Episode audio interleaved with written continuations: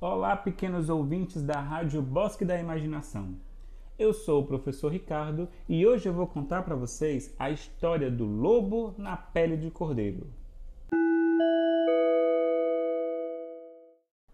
Era uma vez um pastor de ovelhas que costumava levar todos os dias o seu rebanho para pastar no vale.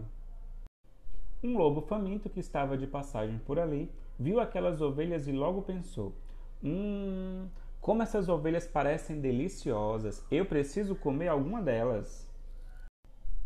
Então o lobo tentou rastejar silenciosamente para o meio do rebanho, mas os cães notaram a presença do lobo e ele correu para longe com medo. Mas sem querer desistir, o lobo decidiu subir numa árvore procurando pegar as ovelhas de surpresa. Ele viu uma ovelha pequena que estava mais distante do rebanho e pulou em cima dela. Por sorte, o pastor estava olhando, viu o lobo e bateu nele com seu bastão. O lobo correu o mais rápido que pôde, todo machucado.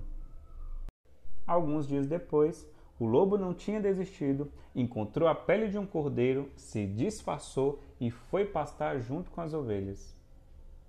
Assim, ele conseguiu enganar o pastor, que acolheu o lobo como se ele fosse uma ovelha. Ao anoitecer, o pastor levou as ovelhas e o lobo disfarçado para o celeiro. Chegando no celeiro, o pastor estava faminto e decidiu preparar a carne de uma ovelha para comer. Puxou a primeira ovelha que encontrou. Adivinha o que aconteceu?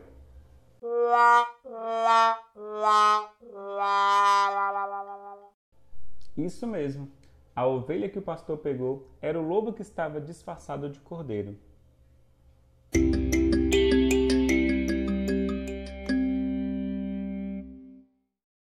O que podemos aprender com essa história? Que as consequências vêm quando fingimos ser o que não somos ou quando tentamos enganar alguém. Por isso, precisamos ser honestos conosco e aceitar quem nós somos.